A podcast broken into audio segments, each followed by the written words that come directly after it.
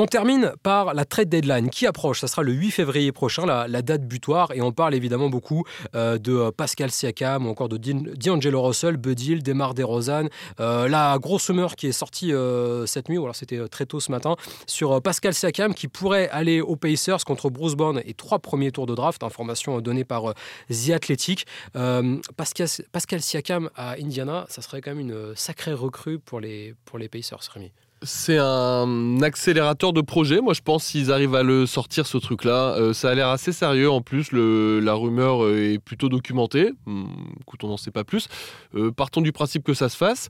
Je me dis que cette équipe des Pacers, qui est pour l'instant on la voit, tu sais, on la regarde avec un œil un peu candide, genre ah ils sont sympas à avoir joué ces Pacers, ils sont mignons, tu sais, tu leur tapes sur la tête, ah, vous êtes mignons les gars. Mais si tu rajoutes Pascal Siakam dans l'équation, tu vas te dire, est-ce que on va pas commencer à avoir un projet qui est solide par contre euh, avec un mec comme ça Tu rajoutes un vétéran, c'en est un, Pascal Siakam clairement, qui a de l'expérience, qui a euh, fait des playoffs, qui euh, a une certaine sagesse, qui apporte sur un poste où ils ont clairement besoin. C'est pas par hasard que Indiana est en train de se battre pour aller le chercher écoute, euh, sur le papier, je vois pas pourquoi ce serait pas excitant cette histoire-là. Moi, j'ai une seule réserve, c'est que Pascal Siakam est en fin de contrat cet été.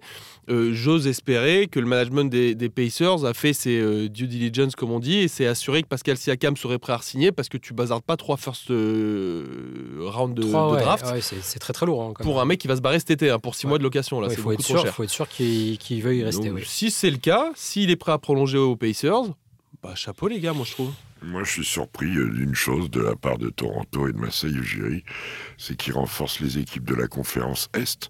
Déjà avec New York, même s'il a récupéré deux très bons joueurs dans le cadre d'une reconstruction, c'est le fait bien qu'ils soient en reconstruction et pas un candidat à quoi que ce soit en ce moment. Exactement, c'est la preuve qu'ils n'ont pas de projet parce à court que Indiana, moi, euh, où qu'il aille, Pascal Siakam, il change le jeu. Tiens, mets-le aux Warriors, mets-le à Dallas. Est-ce que Dallas ne devient pas un candidat? Euh, Mets-le dans certaines équipes, il change tout au tout. On en parlait pas mal à un moment à Sacramento. Finalement, ça a fait pchit. Lui, Markkanen, euh, ces postes-là euh, sont des postes, c'est pour ça qu'un Kelly Olynyk est intéressant, euh, sont des postes qui changent beaucoup de choses. Après, on verra. Atlanta aussi a l'air un peu de prêter l'oreille à, Toronto. Atlanta, je crois qu'ils prêtent l'oreille à tout en ce moment-là. Ils sont prêts. Et pour tout le monde, ouais. ouais sauf pour, sauf pour Triangle, apparemment. sauf pour Triangle, ouais. Moi, il y en a un pour qui c'est un grand malheur. Je suis pas si sûr. Atlanta, de quoi? Que Triangle soit intouchable, j'en suis pas persuadé, moi. Ouais, je sais pas. Mais je trouve qu'un joueur comme Bogdanovic, par exemple, mériterait tellement mieux que ce qu'il a à Atlanta.